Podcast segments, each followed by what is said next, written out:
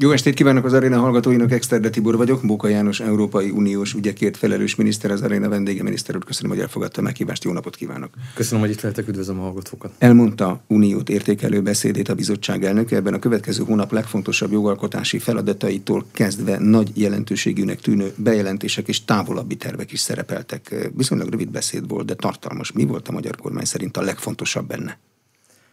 Ez a beszéd az unió állapotáról egy kicsit más beszéd volt, mint a bizottság elnökének a korábbi beszédei. Ebben a beszédben kevesebb hosszú távú tervről, nagy új célkitűzésekről hallottunk. A a bizottság elnöke visszatekintett, és megpróbálta bemutatni azt, hogy az intézményi ciklusnak az elmúlt éveiben a bizottság milyen sikeres tevékenységet folytatott, és egy kicsit talán már a következő európai parlamenti választási kampány előkészületeit is elvégezte. Ez a beszéd ez ebből a szempontból sajátos volt. Ami nekem és a magyar kormány számára fontos volt, hogy az elhangzottak azok hogyan viszonyulnak azokhoz a nagy problémákhoz, amikkel szerintünk az Európai Uniónak foglalkoznia kell, illetve hogyan viszonyulnak a Magyar Uniós elnökség prioritásaihoz, ami, amire 2021 második fél évében készülünk. Úgy látjuk, hogy az alapvető kérdést, vagyis azt, hogy az Európai Unió az mit tehet azért, hogy a szomszédunkban zajló háborút deeszkalálja, a háborús konfliktusnak egy végét, lezárását keresse. Erre a kérdésre nem nagyon találtunk választ. Úgy látjuk, hogy az Európai Uniónak, vagy legalábbis a bizottságnak erre, erre nincsen stratégiája. Azt mondták, hogy folytatni kívánják, amit eddig elkezdtek. Töretlenül állnak Ukrajna mellett. Ez a töretlenül állunk Ukrajna mellett, ez természetesen a bizottságnak régről ismert álláspontja. Az nem világos számunkra, hogy az Ukrajna támogatása a bizottság részéről mind katonai, mind, mind pénzügyi, mind politikai értelemben, az milyen módon visz bennünket közelebb ennek a fegyveres konfliktusnak a végéhez, amely fegyveres konfliktus egyébként az Európai Unió számos problémájának a gyökere. Van a magyar kormánynak alternatív álláspontja, ami mondjuk arra irányul, hogy ne támogassuk Ukrajnát? A magyar kormány álláspontja nem Ukrajna támogatására vagy nem támogatására irányul, a magyar kormány álláspontja azt célozza, hogy a fegyveres konfliktusnak csak egy azonnali fegyverszünettel lehet véget vetni. Az azonnali fegyverszünet fogja megteremteni azt a keretet, amiben egy tartós békéről tudunk értelmes párbeszédet folytatni. Mindaddig, amíg egy fegyveres összeütközés zajlik, mindaddig, amíg katonák, civilek halnak meg, infrastruktúra pusztul el, addig nem tudunk egy tartós békéről és a konfliktusból kivezető útról értelmes párbeszédet folytatni. Úgy látják, hogy az Európai Uniónak van eszköze arra, hogy egy azonnali fegyverszünetet kényszerítsen ki bármelyik félnél?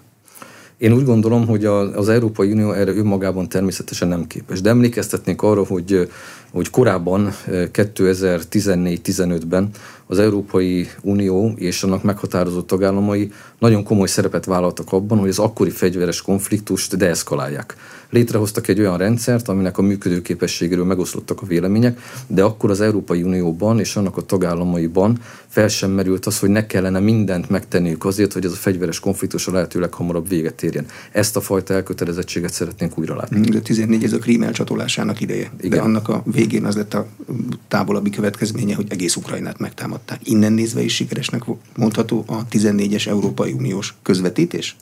Én a két kérdést elválasztanám egymástól. Önmagában az a tény, hogy a Minszki megállapodás rendszere az nem hozta azt az eredményt, amit a megalkotói vártak. Ez önmagában nem diszkreditálja azt a törekvést, hogy a lehető leghamarabbi fegyverszünetre és a tartós békével kapcsolatos tárgyalások megkezdésére szorítkozunk. Szerintem ebből a tanulságokat le kell vonni, a tanulság nem az, hogy a háborús konfliktusoknak az eszkalációjában vagy elhúzásában kellene szerepet vállalni. Van, vagy lát az Európai Unióban törekvést a deeszkalációra, akár csirájában is? Én úgy gondolom, hogy ez a fajta ez a fajta megfontolás a tagállamokban kezd megérni. Úgy gondolom, hogy a, a tagállamoknak előbb-utóbb őszintén számot kell vetni azzal a tényel, hogy egy fegyveres konfliktus a végtelenségig nem tartható fönn, és az utat kell keresni arra, hogy hogy a fegyverszünethez és azon keresztül a békéhez eljussunk. De ez, ez, egy, ez egy hosszú eszmélési folyamat lesz, mi a magunk eszközeivel próbálunk ezt hozzájárulni. De a bizottság elnöke a migrációs és menekültügyi paktum elfogadását javasolta. Ez ugye a bizottságon már átment, most a parlamentnél van, ott pattog a labda. Arra esélyt, hogy ezt ebben a formában elfogadják? Én bízom benne, hogy ebben a formában nem fogadják el az uniós intézmények. Ez egy több elemből álló csomag. Ennek bizonyos elemeit a tanács már elfogadta, bizonyos elemeit még nem. Az Európai Parlament ennek a csomagnak a tárgyalását még nem kezdte meg. Ők azt várják, hogy a tanács ennek a csomagnak valamennyi elemét elfogadja. Mi úgy gondoljuk, hogy ez a, ez a migrációs paktum az Európai Unió csútó migrációs válságot érdemben nem kezeli. Sőt, kifejezetten azt látom, hogy ezek a, ennek a csomagnak egyes elemei a migrációs válságnak a súlyosbodását fogják eredményezni. Úgy gondoljuk, hogy nem segítenek abban, hogy a külső határokat hatékonyabban meg tudjuk védeni. Úgy gondoljuk, hogy a az Európai Unióból kívülről érkező illegális migránsok számára valójában mágnesként funkcionálják, azt az üzenetet küldik, hogy jöjjetek minél többen, az Európai Unió kezelni fogja ezt a helyzetet, és akármennyien jöttök, az Európai Unió mindig képes lesz arra, hogy kezelje ezt a helyzetet. Szerintem ez egy, ez egy stratégiai félreértés. A, tartozunk az igazságnak azzal, hogy a tagállamok között, itt az Európai Tanácsról és a tanácsról beszélek elsősorban az állam és kormányfő, illetve a miniszteri szintről, egy migrációs fordulatot figyelhetünk meg. A tagállamok maguk is látják azt, hogy ez a migrációs paktum, ez önmagában nem lesz képes ezeknek a kihívásoknak a kezelésére, és új utakat keresnek. Ilyen utakat látunk például az Európai Unióval határos államokkal való együttműködésben, ilyen utakat látunk a migráció kiváltókainak a kezelésében, de ezt a fordulatot a megítélésem szerint a bizottság a mai napig még nem tette magáévá. A az évértékelő beszédből is az derült ki, hogy a bizottság számára a legfontosabb továbbra is a migrációs paktumnak az elfogadása, mint hogyha egy paktum elfogadása önmagában sikertörténetként lenne apostrofálható. A migrációs és menekültügyi paktumot az egységben kell kezelni, más a migráció, a gazdasági vonatkozása is lehetnek, meg más a menekültek, mondjuk Ukrajnából. Jól értettem az elnök, a bizottsági elnök szavait, az Ukrajnából érkezett menekültek számára kiterjesztő lehetőséget kínált föl. Ezt támogatják? Igen, a mi felfogásunk az mindig is az volt, hogy abban az esetben, hogyha egy olyan helyzet alakul ki, egy olyan konfliktus, ami miatt az embereknek a saját országukat el kell hagyniuk, akkor az ország melletti első biztonságos országnak komoly felelőssége van abban, hogy ezeket a menekülteket befogadja. Magyarország is ezt a felelősséget felvállalta, és ezt az Európai Unió egy tagállama sem vitatja. Abban az esetben azonban, amikor több biztonságos országon keresztül haladnak migránsok, vagy azért, mert egyébként a menekült kérelmeknek a feltételei fennállnak, vagy azért, mert egyszerűen csak egy jobb életreményében indulnak valahova, ezt mi nem tekintjük olyan menekültügyi problémának, amit az ukrán problémával azonos módon kellene kezelni ha úgy látja, hogy ennek nincs esélye az elfogadásra, akkor ez a következő parlament meg a következő bizottság elé ugyanígy bekerül, vagy teljesen más prioritásokkal indulnak el? Mi a szokás? Nem tudok arról nyilatkozni, hogy van esély az elfogadásra, vagy nincs. Én azt mondtam, hogy jó lenne, hogyha ebben a formában nem fogadnák el az uniós intézmények ezt a ezt a paktumot. Láthatóan az intézmények és a tagállamok egy része szeretné ezt a paktumot minél hamarabb, minél kevesebb változtatással elfogadni. Abban az esetben, hogyha ebben az intézményi ciklusban a paktumot nem fogadjuk el, abban az esetben ez a kezdeményezés automatikusan nem hal el, az új intézményi ciklusban is folytatódik ennek a tárgyalása, és az fölálló új parlament, illetve az új bizottság változtathat a korábbi álláspontja. Lát ezen kívül még olyan ügyeket, amelyeket a jelenlegi bizottság és a jelenlegi parlament 300 nappal a következő választások előtt még mindenképpen át akar vinni, mert senki nem lehet biztos abban, hogy milyen összetételre lesz a következő bizottságnak és parlamentnek? Én látok ilyen dossziékat. A 7 éves költségvetési keretnek a felülvizsgálat egy olyan kérdés, amit a, a soros elnökség és a bizottság az év vég előtt szeretne lezárni. A gazdasági kormányzás egy olyan kérdés, amit az intézmények szeretnének minél hamarabb lezárni. Ez a költségvetési hiány és az államadóság mértékével kapcsolatos szabályozást és a túlzott deficit, illetve a túlzott hiány eljárás során követendő intézkedéseket tartalmazza, a migrációs paktumot is ebből a körbe sorol. A gazdasági kormányzásnak, ha elfogadnak, annak milyen hatásai lennének? Mindenki egy egyen kalap alá kerülne be, és mindenkire ugyanazok a hiány meg költségvetési követelmények vonatkoznának, aztán nagyok általában meg szokták kerülni. A bizottság előterjesztése még ennél is puhább. A bizottság abból indul ki, hogy az egyes tagállamok gazdasági környezete eltérő, és nem, vagy csak korlátozott mértékben lehet olyan egyenszabályokat megfogalmazni a hiányra és a deficitre, aminek valamennyi tagállamnak meg kell felelni. A bizottság azt szeretné, hogy ezek legyenek olyan rugalmas szabályok, legyenek olyan programok, amiket a tagállamok a bizottsággal fognak letárgyalni, és utána ezt a bizottsággal letárgyalt adósságcsökkentési vagy deficitcsökkentési programot kell a tagállamoknak végrehajtani. Egy középtávú programról van szó, Nekünk a tapasztalatunk az, hogy nem jó a tagállamokat a bizottsággal magukra hagyni, és a bizottságnak a diszkrecionális jogkörére bízni azt, hogy mit vár el a tagállamoktól, és miért cserébe. Mi szeretnénk, hogy legyenek számszerűsíthető, exakt kritériumok, és a tagállamoknak annak kelljen megfelelni. De egy bizottságnak a diszkrecionális jogköre az honnan származik? Ez le van írva valamilyen szerződésben? A bizottság diszkrecionális jogköre az, az nem szerződéses rendelkezésből fakad. A bizottságnak vannak anyagi, politikai és egyéb eszközei, amivel saját politikai célkitűzéseit, törekvéseit tudja elősegíteni. Az utóbbi évek tapasztalatai mi esetünkben azt mutatják, hogy a bizottság nem habozik ezeket az eszközöket használni. De a politikai törekvések ezek hol érhetők tetten egy bizottságnál? Az a programban, az elnök beszédeiben, a biztosok megnyilatkozásaiban, hol? A bizottság maga sem csinál ebből titkot. Már az előző Juncker bizottság is bevallottan politikai természetű bizottságként határozta meg magát. Von der Leyen bizottsága pedig ezt, ha lehet, még egy szinttel föntebb emelte, és azt mondta, hogy ő geopolitikai bizottságként határozza meg magát, ami azt jelenti, hogy nem a tagállamok által elfogadott prioritásokat és törekvéseket teszi automatikusan magáé, hanem saját célkitűzéseket fogalmaz meg. A bizottság eldöntheti, hogy milyen gazdaságpolitikát szeretne a tagállamokon számon kérni, a migrációs politika hogyan néz neki, a versenyképességet hogyan kívánja erősíteni. A bizottságnak erről lehet és van is saját véleménye, és amikor politikai vagy geopolitikai természetű bizottságról beszélünk, amelyik így politikai szereplővé válik, akkor úgy viselkedik, mint minden más politikai szereplő, az a rendelkezésre álló hatalmi eszközeit a célkitűzései megvalósítása érdekében használja. A bizottság tekintetében ezt látjuk nap. A bizottság mellett ott van még az Európai Tanács, állam és kormányfők, meg az Európai Parlament, mind a kettő politikai testület. Ki dönt végül abban, hogy mi lesz? A rendszer elvileg úgy van kitalálva, hogy az Európai Unió politikájának a stratégiai irányait az Európai Tanácsnak kell meghatároznia, ez állam és kormányfői szinten működik, és a többi intézménynek ezeket a stratégiai politikai iránymutatásokat kellene gyakorlati cselekvésre váltania jogalkotás és egyéb eljárásokban.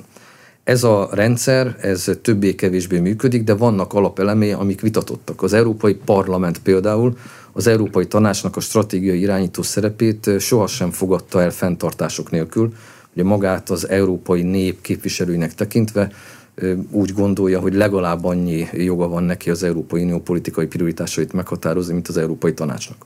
A bizottság viszonyulása az Európai Tanácshoz elég ambivalens. Amikor az Európai Tanács iránymutatásai egyeznek a bizottság szándékaival, akkor ezt magára nézve kötelezőnek fogadja el. Egyébként pedig meglehetősen rugalmasan viszonyul ezekhez a kérdésekhez. Az Európai Tanács és a tanács közötti viszony egyértelmű, hiszen az Európai Tanács az állam és kormányfője, a tanács pedig miniszteri szintű képviseletet jelent. Az Európai Tanács döntései azok automatikusan megjelennek a tanács hozzáállásában is. Az Európai Parlamentnek eszköze van arra, hogy akár a tanács, akár a bizottság döntéseit blokkolja? Az Európai Parlament a szerződés módosítások során folyamatosabb, újabb és újabb eszközöket kapott ahhoz, hogy a célkitűzéseit érvényesítse, ezt általában a költségvetésen keresztül teszi, de bizonyos jogalkotási eljárásokban, ahol az Európai Parlament nélkül nincs döntés, az Európai Unióban a rendes jogalkotási eljárás azt jelenti, hogy a tanácsnak és az Európai Parlamentnek egyet kell értenie. Az Európai Parlament gyakran a politikai árukapcsolás útján blokkol bizonyos jogalkotási dossziékat, amiért cserébe az Európai Parlament álláspontjának a figyelembevételét kéri ott is, ahol ez egyébként nem lenne szerződéses előírás. Hm. Tehát ereje van hozzá, hogy megtegye. Magyarán erről szól a történet? Ereje és szándéka is van. És szándéka is van hozzá. Az Unió jövőjéről szóló Európai Uniós körkérdésre küldött magyar válaszok a mostani irányokban bármilyen módon szerepeltek-e? Látták-e nyomát? Megnyílt egy vita az Európai Unió jövőjéről. Ez a vita korábban egy konferencia formájában öltött testet, és ezt a vitát az Európai Parlament felhasználta arra, hogy szerződésmódosítással kapcsolatos javaslatokat fogalmazzon meg. Ezeket látni fogjuk majd néhány hét és hónap múlva, amikor az Európai Parlament plenáris erről szavaz. Azt kell mondanom, hogy Magyarország és a, és, a, és a magyar emberek ebben a vitában rendkívül aktívan vettek részt Ha megnézzük, hogy hány ilyen vitakör működött, mennyi rendezvény volt az országban, Magyarország az európai élvonalban szerepel, nem csak lakosság arányosan, hanem abszolút számokat tekintve is. Azonban ezek közül a javaslatok közül eddig nem sokat láttunk visszaköszönni az intézmények álláspontjában. Az Európai Unió bővítésével kapcsolatos vita, ami arról szól, hogy egy 31 néhány tagállamból álló Európai Unió működhet-e úgy, mint egy 27 tagállammal működő Európai Unió. Ez az Európa jövőjével kapcsolatos kérdéseket teljesen újra nyitotta. Tehát az a vita, amit eddig folytattunk, az zárójelbe került, és azt kell most megnéznünk, hogy egy, egy jelentősen kibővült Európai Unió, ahol a tagállamok fejlettségek közötti különbség a mostaninál nagyságrendekkel nagyobb lesz, ahol a tagállamok és a szomszédságok közötti konfliktusok, geopolitikai konfliktusok a jelenleginél nagyságrendekkel intenzívebbek lesznek. Vajon egy ilyen környezetben az az Európai Unió, amit mi ismerünk, az működőképes lesz-e? Az Európai Unió jövőjével kapcsolatos kérdéseket újra kell nyitnunk és ebben az új környezetben egy, egy tisztára törölt táblánál újra kell rajzolnunk azt, hogy az Európai Uniót hogyan lát meg. Ezt mondta a bizottság elnöke, hogy át kell tekinteni a bővítésre tekintettel az Európai Unió tanácsának, bizottságának teljes szerkezetét. Meddig mehet el egy ilyen áttekintés? A, ha a kérdés arra vonatkozik, hogy, hogy alapjaiban megváltozhat az Európai Unió, mindent? Az, a, az én személyes véleményem, az én személyes véleményem az, hogy az a természetes reflex, hogy egy jelentősen kibővülő Európai Unió csak akkor lesz működőképes, hogyha a jelenleginél sokkal több föderális vagy nemzetek fölötti elemet tartalmaz. Szerintem ez, szerintem ez alapvetően hibás.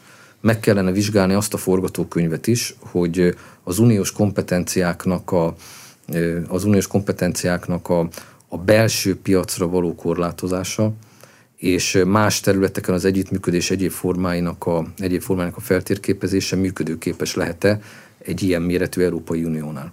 Ezeket a kérdéseket szerintem az asztalra kell tenni, nyíltan és őszintén meg kell vizsgálni. Nem biztos, hogy, nem biztos, hogy a, a bővítés és a mélyítés, ahogyan ezt a, ezt a kérdést meg szokták fogalmazni, az, az feltétlenül kéz a kézben kell, hogy járjon.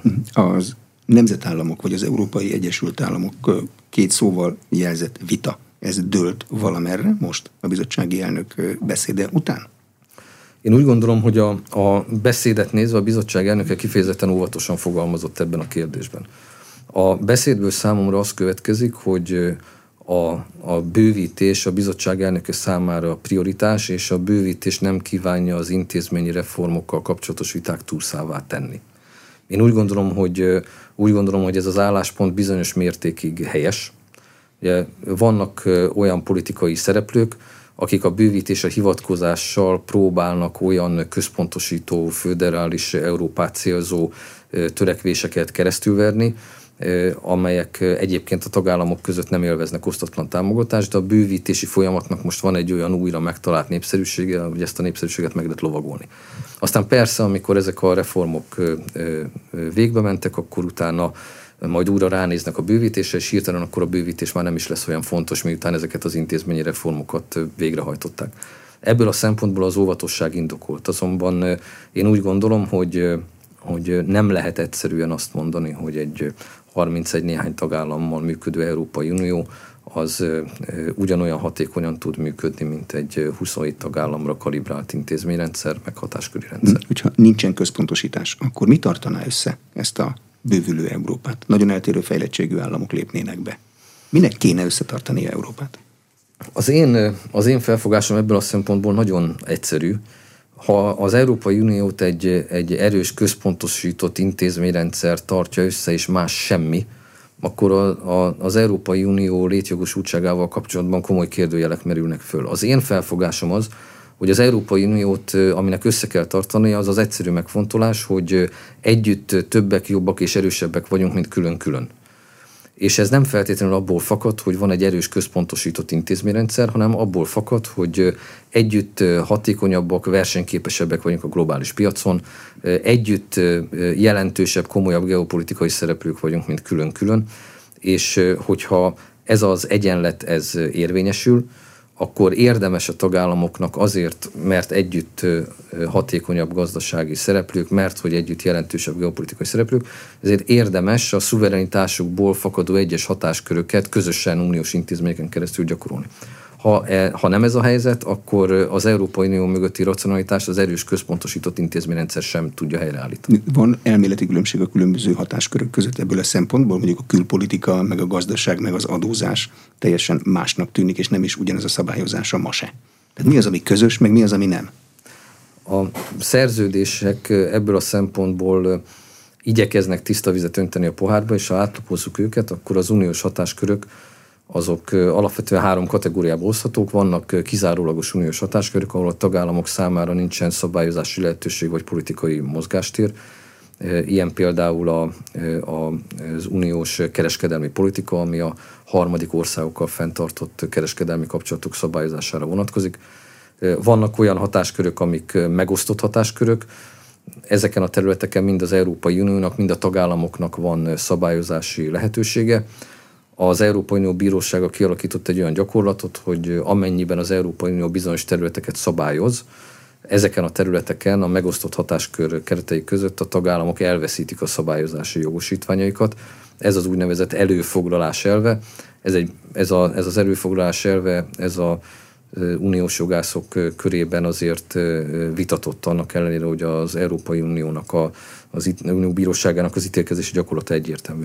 És vannak az unió támogató hatáskörök, ahol a tagállamok továbbra is megtartják az önálló szabályozási és politikaalkotási jogköreiket. Az Európai Uniónak csak az a feladata, hogy a tagállamokat támogassa közösen osztott célkitűzések megvalósításában. Ezek a hatáskörök, ezek lényegileg eltérnek, ezekre a hatáskörökre vonatkozóan az eljárások, a döntéshozatali rendszer is különböző, mert hogy az Európai Uniónak a célkitűzése is különbözők ezen a területen. A szuverenisták meg a föderalisták átírnák ezeket a hatásköri szabályokat? Tehát a három különböző típusból ettennének egyiket a másikba? Hogy kell elképzelni, amikor a gyakorlati megvalósítástól vitatkoznak? Amikor arról beszélünk, hogy az Európai Unió hatáskörei hogyan alakulnak, a vita az gyakorlatilag, gyakorlatilag ez hogy növeljük-e azokat a hatásköröket, amik kizárólagos uniós hatáskörök, vegyünk-e vissza hatásköröket mondjuk a megosztott hatáskörökből a támogató hatáskörök kategóriájába,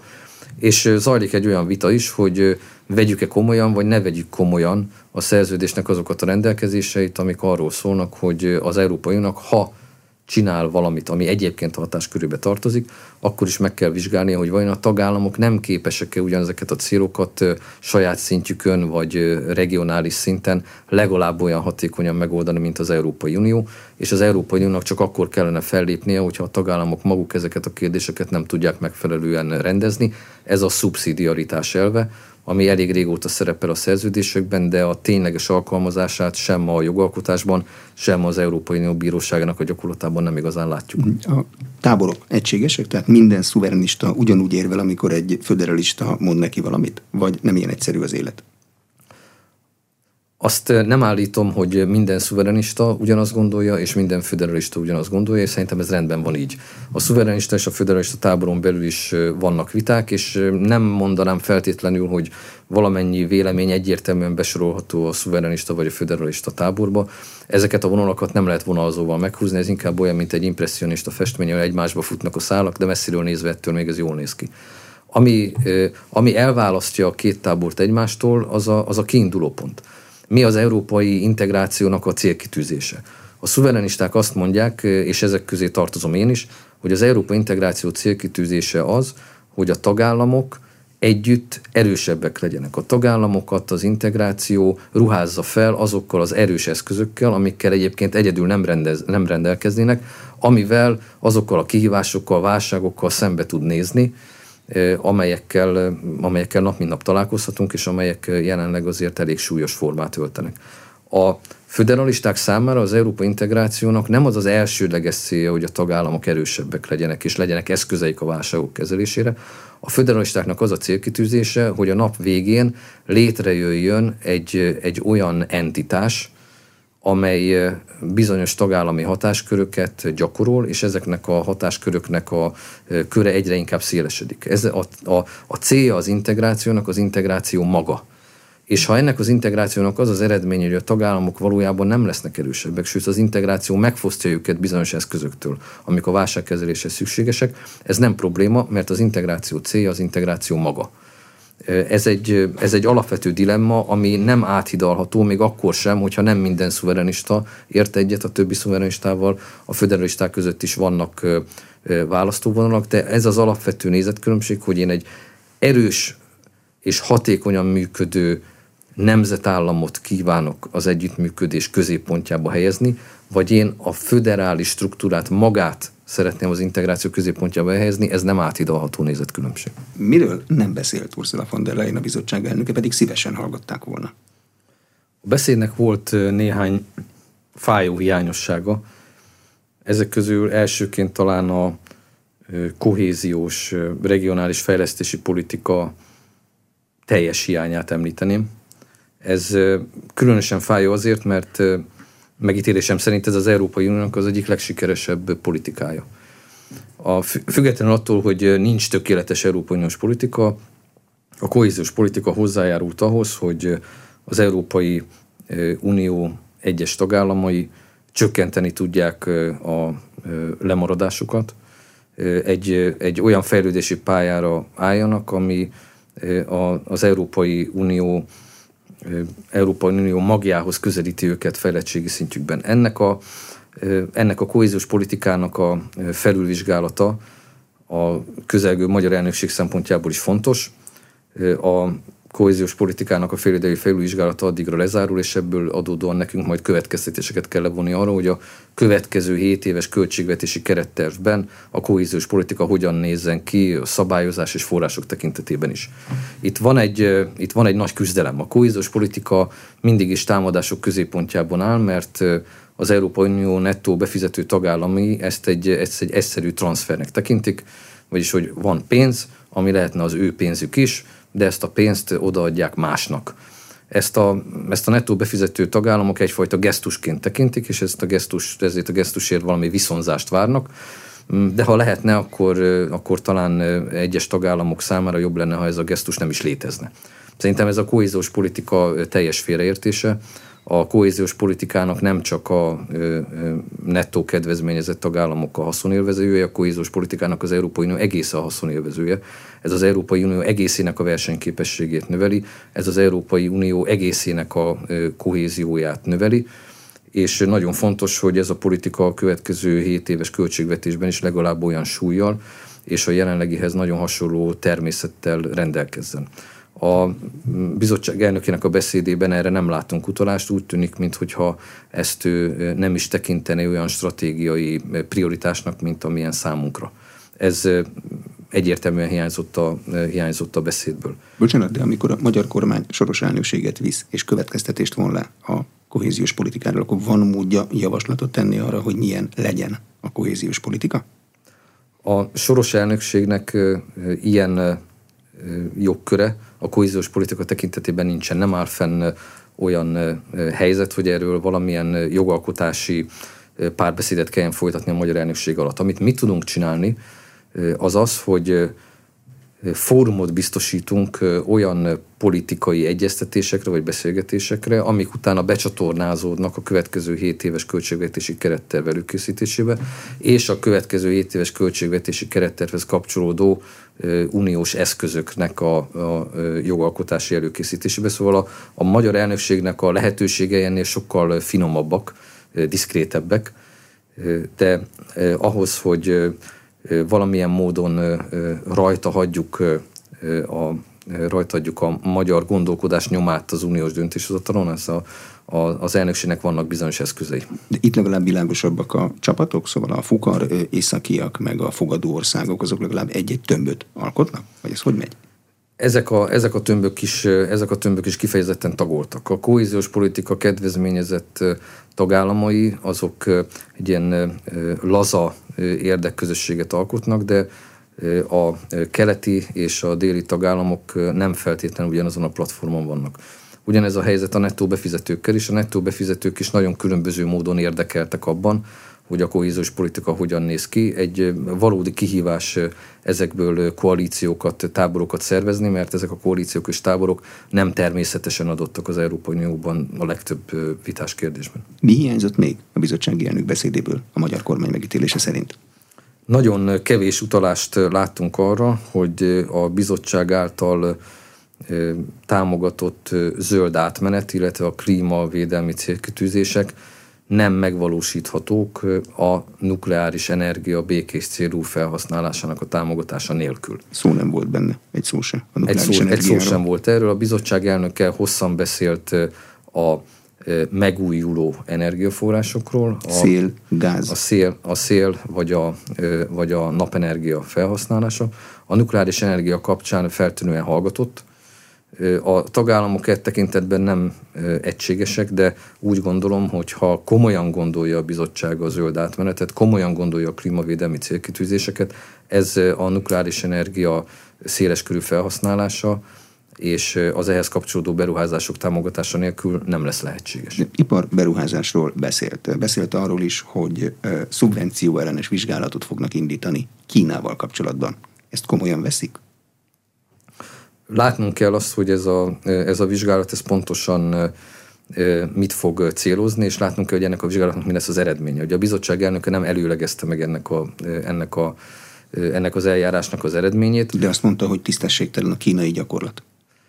A, az én megítélésem, a, az én megítélésem szerint az Európai Uniónak olyan gazdasági kapcsolatrendszert kell kialakítania, ami egyrészt őt autonóm szereplővé teszi a világpiacon, másrészt pedig hozzájárul ahhoz, hogy az Európai Unió versenyképes maradjon a globális versenytársakkal szemben.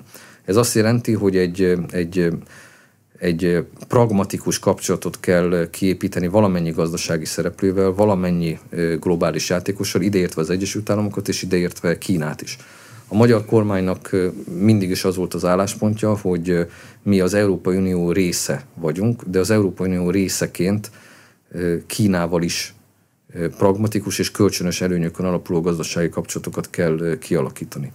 A bizottság elnöke a kockázatmentesítés vagy derisking kifejezést használta. Azt mondta, hogy nem leválás, hanem kockázatmentesítés. Igen, Így fog majd tárgyalni. Az mindenképpen üdvözlendő, hogy a bizottság nem a leválást célozza, hanem a kockázatmentesítést. Az ördög mindig a részletekben van, látnunk kell, hogy ez a kockázatmentesítés pontosan mit jelent hogyha a kockázatot abszolút kockázatként értelmezzük, akkor nagyon kevés választja el a leválást és a kockázatmentesítést.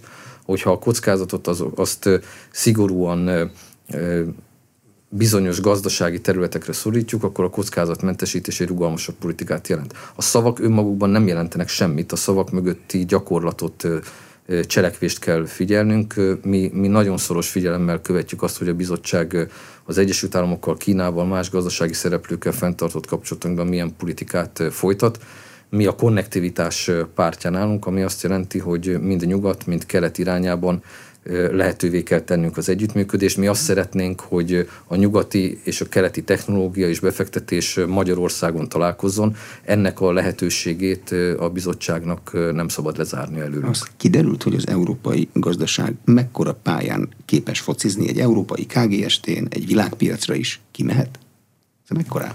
Az, Euró- az Európai Unió mindig is gazdasági nagyhatalom volt, és szerintem így kell rá tekintenünk. Függetlenül attól, hogy hogy folyamatos és jelentős térvesztésnek vagyunk tanulni, mert hogy az Európai Unió versenyképessége az utóbbi évtizedekben folyamatosan és jelentősen csökkent. Ez piacvesztéssel járt, ez azzal járt, hogy gazdasági szereplők elzúgtak mellettünk, de az Európai Unió az továbbra is nagy játékos, és ennek megfelelően kell viselkednie. Azonban az ennek megfelelő viselkedés az azt jelenti, hogy elsődleges célkitűzése az kellene, hogy legyen, hogy a nagy játékos is maradjon a jövőre nézve. Azokat a, olyan politikát kellene követni, olyan gazdaságpolitikát, ami nem a versenyképességi előnyöknek a felszámolását, a gazdasági kiszolgáltatottság erősítését szolgálja, hanem ennek a gazdasági nagyhatalmi státusznak a megőrzését vagy megerősítését. Az Európai Unió, mint olyan, az tud nagy játékosként focizni? Vagy az Európai Unió egyes államai képesek uniós államként, nagyjátékosként focizni, amelyek azonban egymással is konkurensek. Hogyha megnézzük, hogy milyen verseny megy mondjuk egy autógyár telepítéséért két szomszédos eh, közép-kelet-európai országban, hát eh, úgy tűnik, hogy az vérre megy. Az Európai, eh, az Európai Uniónak minden eszköze megvan arra, hogy nagy játékosként lépjen fel a globális piacon. Ez nem zárja ki azt, hogy az egyes, az egyes tagállamok egymásnak is gazdasági vetétársai legyenek de a gazdasági integrációnak a lényege az az, hogy hogy nem feltétlenül egy zéró összegű játszmáról beszélünk. Tehát az együttműködés és az egységes fellépés az, az akkor is érdekében áll az Európai Unió tagállamainak, hogyha egyébként egymásnak versenytársai.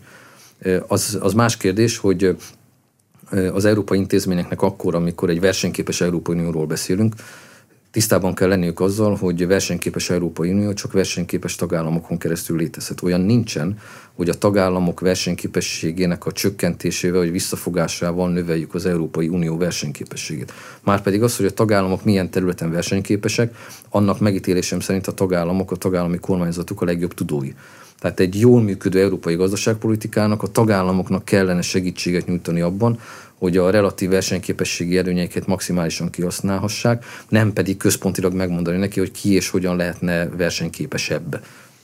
A magyar elnökségi programnak az unió bővítése része. A bizottság elnöke is beszélt arról, hogy kinek volna még helye az unióban, talán még Georgiát is említette, ami nem mint helye volna, hanem hogy őket is nagyon érdekelni, Grúziát.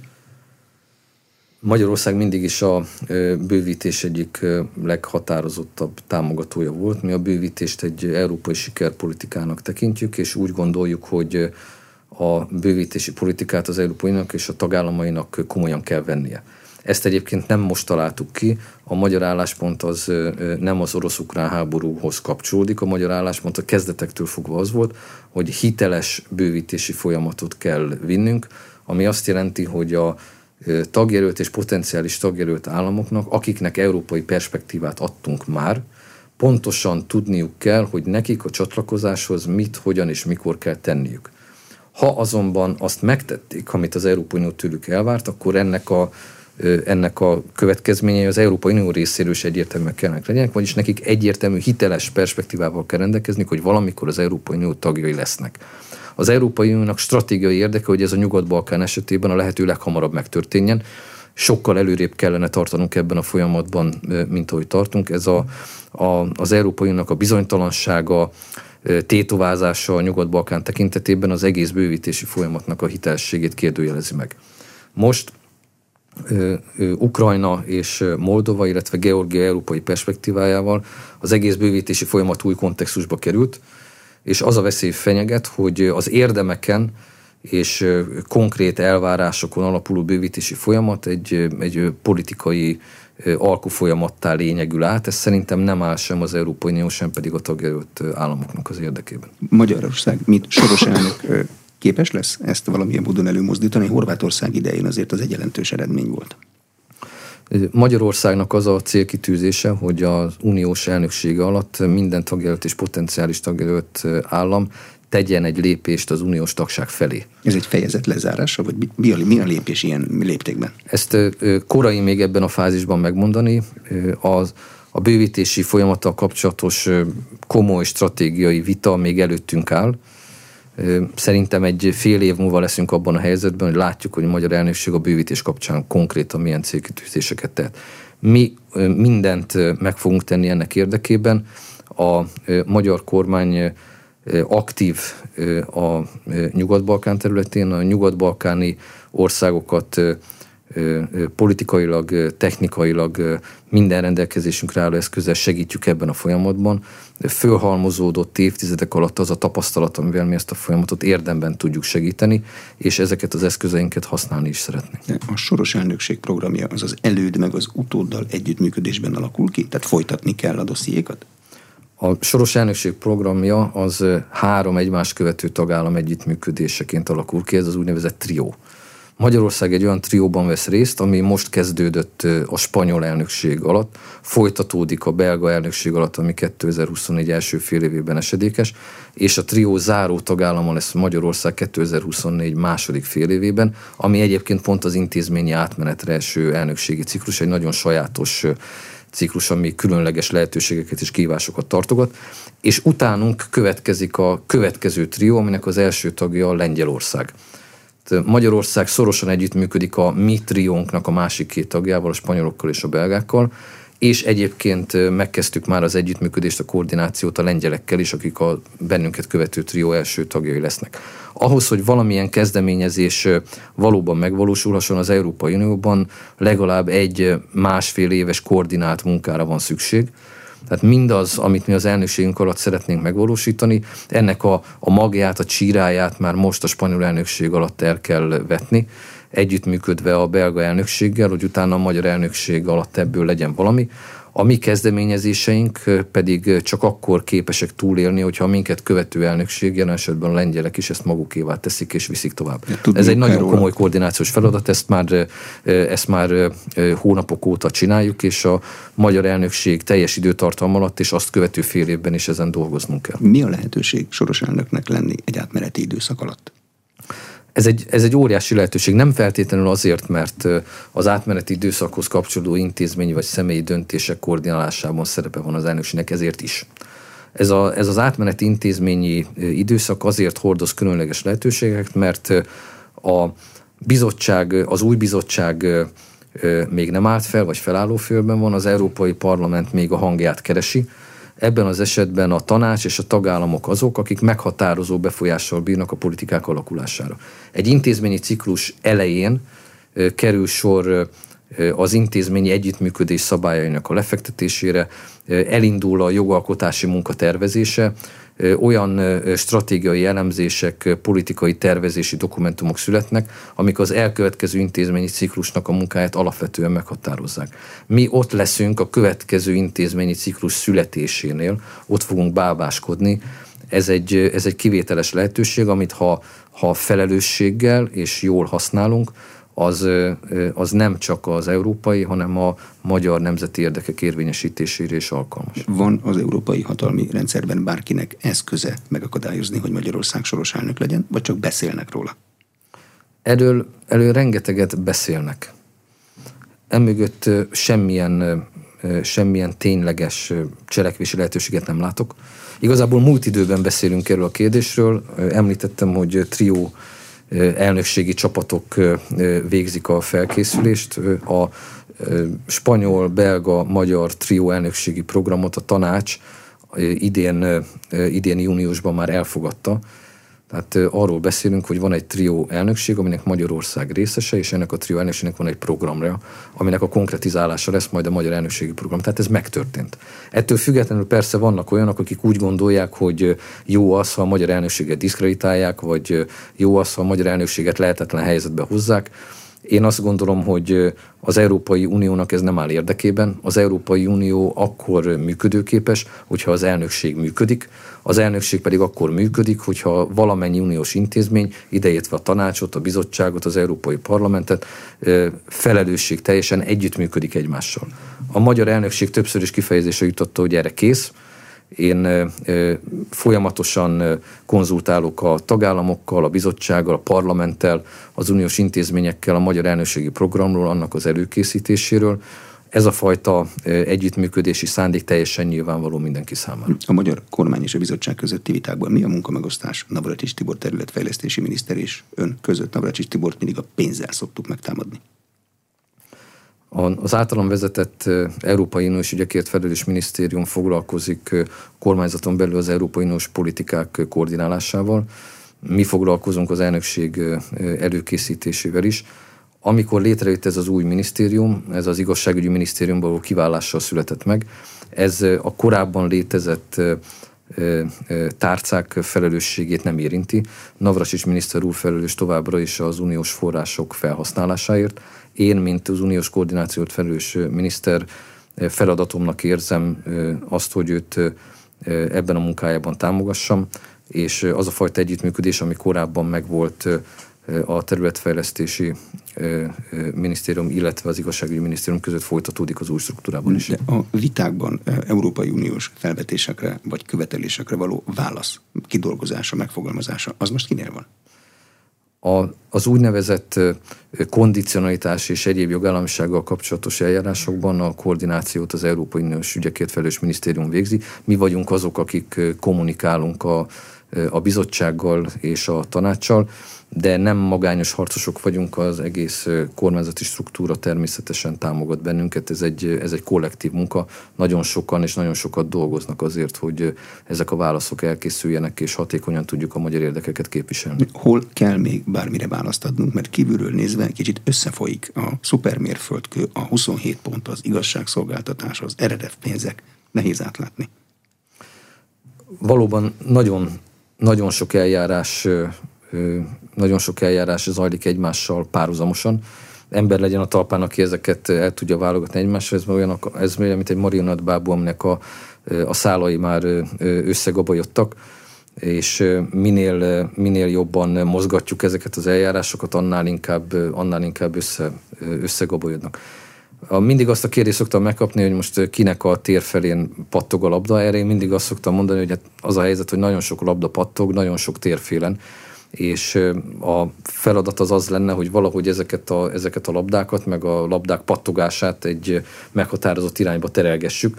Ehhez az kellene, hogy, hogy ezt a politikai folyamatot az uniós intézmények részéről az eddiginél hatékonyabban menedzseljék. Az utóbbi hetekben folytatott megbeszélések ebbe az irányba mutatnak. Én úgy látom, hogy lassan elérjük azt a pontot, hogy a politikailag fontos kérdéseket el tudjuk választani a technikai kérdésekről.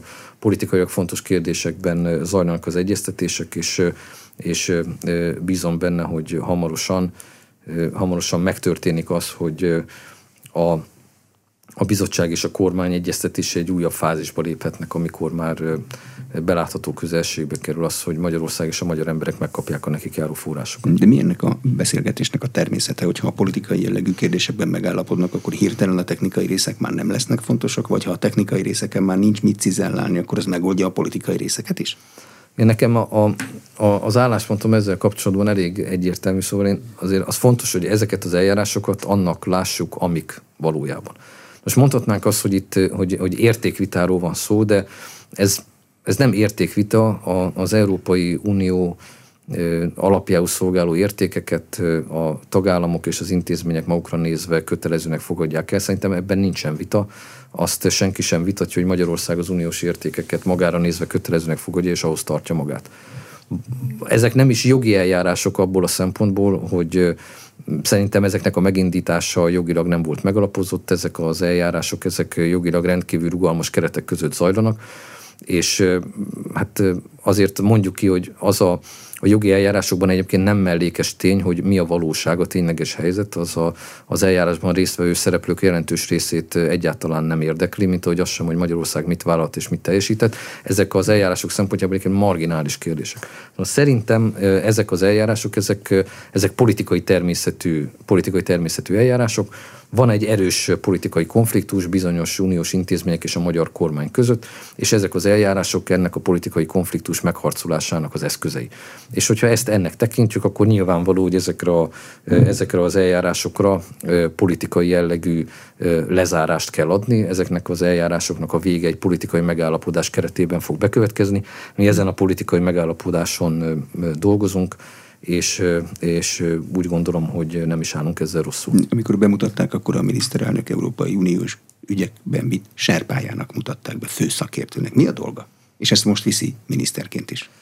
A, az állam és kormányfők EU serpájának az a dolga, hogy segítse az állam és kormányfőket a munkájukban, az Európai Uniós kérdésekben. A serpák azok, akik a miniszterelnököket fölkészítik a megbeszélésekre. A serpák azok, akik a miniszterelnököket képbe hozzák az egyes politikai kérdésekben a kontextusról, a tagállami álláspontokról, a, azokról a kérdésekről, amik szorosan vagy kevésbé szorosan kapcsolódnak arról, ahhoz a vitásponthoz, amiről az állam és kormányfőképpen beszélnek ők azok, akik, amikor az a politikai döntés születik, hogy ne legyen megállapodás, akkor elintézik, hogy ne legyen megállapodás, és ők azok, amikor az a döntés születik, hogy legyen megállapodás, akkor elintézik, hogy legyen megállapodás. Egy serpa az jó esetben láthatatlan, mint ahogy a hegymászókat segítő serpák is láthatatlanok. a serpáknak az a célja, hogy a, a miniszterelnök politikai döntéséhez szükséges információt biztosítsák, és a politikai döntés végrehajtását ténylegesen biztosítsák. Egy képet ad a Serpa a miniszterelnöknek, vagy döntési alternatívát is. Azt mondja, hogy ebből ez következik, ebből meg az következik. Vagy nyilván miniszterelnök képességeitől is függ, hogy mit Hogyha, kell csinálni. Ha, ha, ha már a serpa képnél maradunk, amit a, amit, a serpa tud, amit a serpa tud mutatni, az egy térkép a miniszterelnöknek, az egy javaslat arra, hogy bizonyos pontokból más pontokba hogyan lehet eljutni, és hogyha megszületik az a döntés, hogy A pontból B, C vagy D pontba akarunk eljutni, akkor segít a miniszterelnök abban, hogy A, B, C, D pontokba valóban el tudjon jutni. Köszönöm a tájékoztatást. Az elmúlt egy órában Bóka János Európai Uniós ügyekért felelős miniszter volt az aréna vendége a műsor elkészítésében. Illis László, Herceg Zsolt és Király István Dániel felelős szerkesztők és Módos Márton főszerkesztő vett részt. Köszönöm a figyelmet, Exterde Tibor vagyok.